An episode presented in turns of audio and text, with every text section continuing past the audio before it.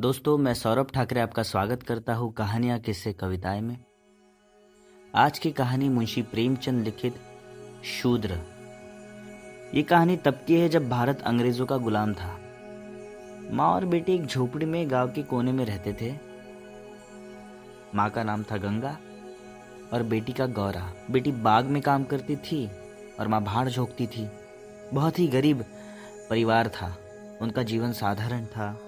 थोड़ा सा अनाज मिलता था। वो खा के बहुत ही खुश रहते थे। दोनों एक दूसरे से बहुत प्यार करते थे। माता विधवा थी, बेटी कुआरी थी। घर में कोई आदमी न था, लेकिन माँ की एक बहुत बड़ी चिंता रहती थी, जो हर माँ की रहती है। बेटी बड़ी होती जा रही है, उसका ब्याह करना ज़रूरी है।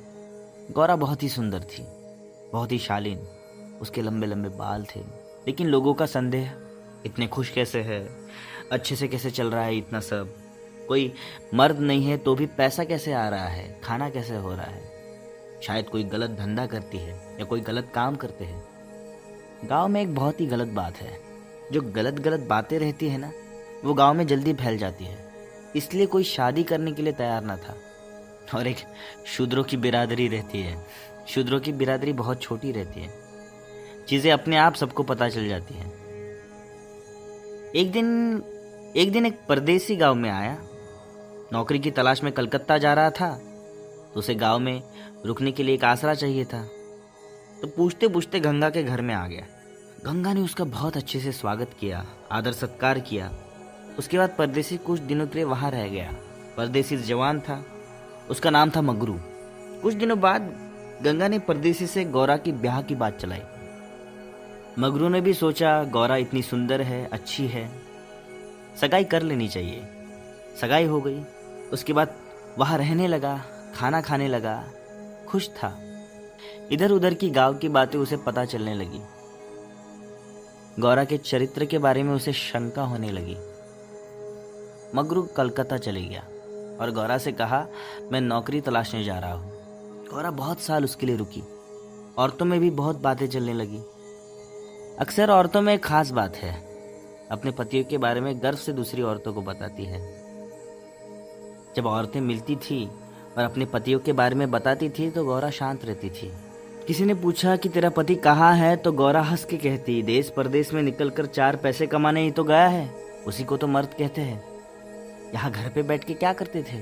कोई पूछता कि, कभी चिट्ठी पत्र क्यों नहीं भेजते?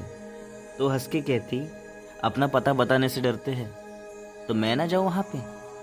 एक दिन कलकत्ता से एक बूढ़ा ब्राह्मण घर पे आया। वो बोला आपके पति ने पता भेजा है। गौरा को लेने के लिए आया है। मगरू कलकत्ता में अच्छे से काम कर रहा है। गौरा बहुत खुश हो गई। अब जाके उसकी दुनिया शुरू होने वाली थी। सभी गाँव वाले लोगों को लगा कि बिचारी का अच्छा हुआ। वैसे भी यहाँ अकेली बैठे बैठे क्या करती थी? उसके बाद गौरा कलकत्ता पहुँच गई। कलकत्ता में बड़ी बड़ी इमारतें बड़े बड़े रास्ते। वो देख के गौरा दंग के दंग रह गई। उसे उसके पति पर गर्व होने लगा कि मेरा पति कितनी बड़ी जगह पे काम करता है। उसके बाद गौरा और वो बूढ़ा ब्राह्मण एक बंगले के पास रुके। उस बंगले के कमरे में मगरू रहता था। गौरा उस कमरे में पहुँची। तब वहाँ पे कोई न था। तब बूढ़ा ब्राह्मण बोला कि साहब ने मगरू को फ़ौरन बुलाया है। मगर यहाँ लोगों से मगरू ने कह दिया था कि घर के लोग आए तो मेरे पास भेज देना। कल मैं तुम्हें जहाज़ में बैठा दूँगा। वो जहाज़ पार करने के बाद तुम मगरू से मिल सकती हो। अगले दिन गौरा जहाज़ में, बूढ़ा ब्राह्मण उसके साथ। गौरा बहुत खुश थी। इस बूढ़े ब्राह्मण की वजह से आज मैं इतने सालों बाद अपने पति से मिलने वाली हूँ। लेकिन वो ये भी समझ रही थी कि अभी यहाँ से वापस जाना मेरे लिए नामुमकिन है। जहाज़ अपने मंजिल पर पहुँच गया। वहाँ पे एक आदमी खड़ा था। जहाज़ पर खड़े हर एक व्यक्ति का नाम लिख रहा था। गौरा ने उसकी तरफ़ देखा तो वो हैरान हो गई। वो मगरू था और जब मगरू ने गौरा की तरफ़ देखा तो वो डर गया। उसने वो डायरी अपने सहकर्मी को देखकर गौरा को अपने पास बुलाया और जहाज़ से उतारकर उससे बातें करने लगा, उसे सवाल पूछने लगा, तुम यहाँ कैसे आ गई? तब गौरा ने कहा, अरे आप ही ने तो बुलाया था। इस बूढ़े ब्राह्मण को मेरे घर पे भेजा था और आप ही ने तो यहाँ बुलाया था। तब मगरू ने उस बूढ़े ब्राह्मण के चरित्रहीन स्वभाव के बारे में गौरा को बताया और गौरा को कहा कि यहाँ पे हुक्म है। जो भी यहाँ आएगा, वो पाँच साल के बाद ही वापस लौट सकता है और मुझे तो सात साल हो गए। मैं नहीं आ सकता वहाँ। मेरे मरने के बाद ही मैं निकल पाऊँगा। तब गौरा ने कहा, कुछ भी हो, अभी मुझे तुम्हारे साथ ही रहना है। मैं यहाँ ही मरूँगी, तुम्हारे साथ ही रहूँगी। उसके बाद मगरू गौरा को अपने घर लेके जाता है। लेकिन रास्ते में उसे अंग्रेज़ मिलते हैं। जो वहाँ के हुक्मरान थे, उन अंग्रेज़ों की दुष्ट नज़र उस गौरा पे पड़ती है। तो वो अंग्रेज़ मगरू को हुक्म देते हैं कि इस लड़की को हमारे घर पे भेजो। मगरू उनके पैर पड़ता है और कहता है कि ये मेरी औरत है, मैं इसे घर पे नहीं भेज सकता। आखिर अंग्रेज़ है। उनकी बातें टालना मतलब बहुत बड़ा गुना जब मगरू ने अंग्रेज़ों की बात मानने से इनकार कर दिया, तब मगरू को जबरन वो अपने दफ्तर ले गए। गौरा डर गई। गौरा भी अंग्रेज़ और मगरू के पीछे पीछे दफ्तर चली गई। तब वहाँ पे अंग्रेज़ों ने मगरू को कौड़ों की यातना दी। गौरा रो रही है। उसे समझ नहीं आ रहा कि मैं क्या करूँ। तब गौरा अंग्रेज़ों के पैर पकड़ती है। अंग्रेज़ों से मिन्नतें करती है कि आप मेरे पति को छोड़ दीजिए। मैं आप जो कहूँगी वो करने को तैयार हूँ। तब अंग्रेज़ दफ्तर में रुक जाने के लिए कहता है और गौरा हाँ कहती है। उसके बाद मगरू को अस्पताल में भर्ती कर दिया जाता है। गौरा अंग्रेज़ के साथ डाइनिंग टेबल पर बैठी थी।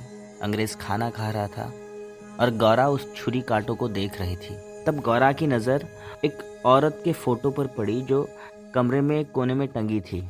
वो उस अंग्रेज़ की माँ थी। गौरा ने कहा, साहब, ये आपकी माँ है? अंग्रेज़ ने कहा हाँ। गौरा ने मन से उसे पूछा क्या आपकी माँ गुजर गई है?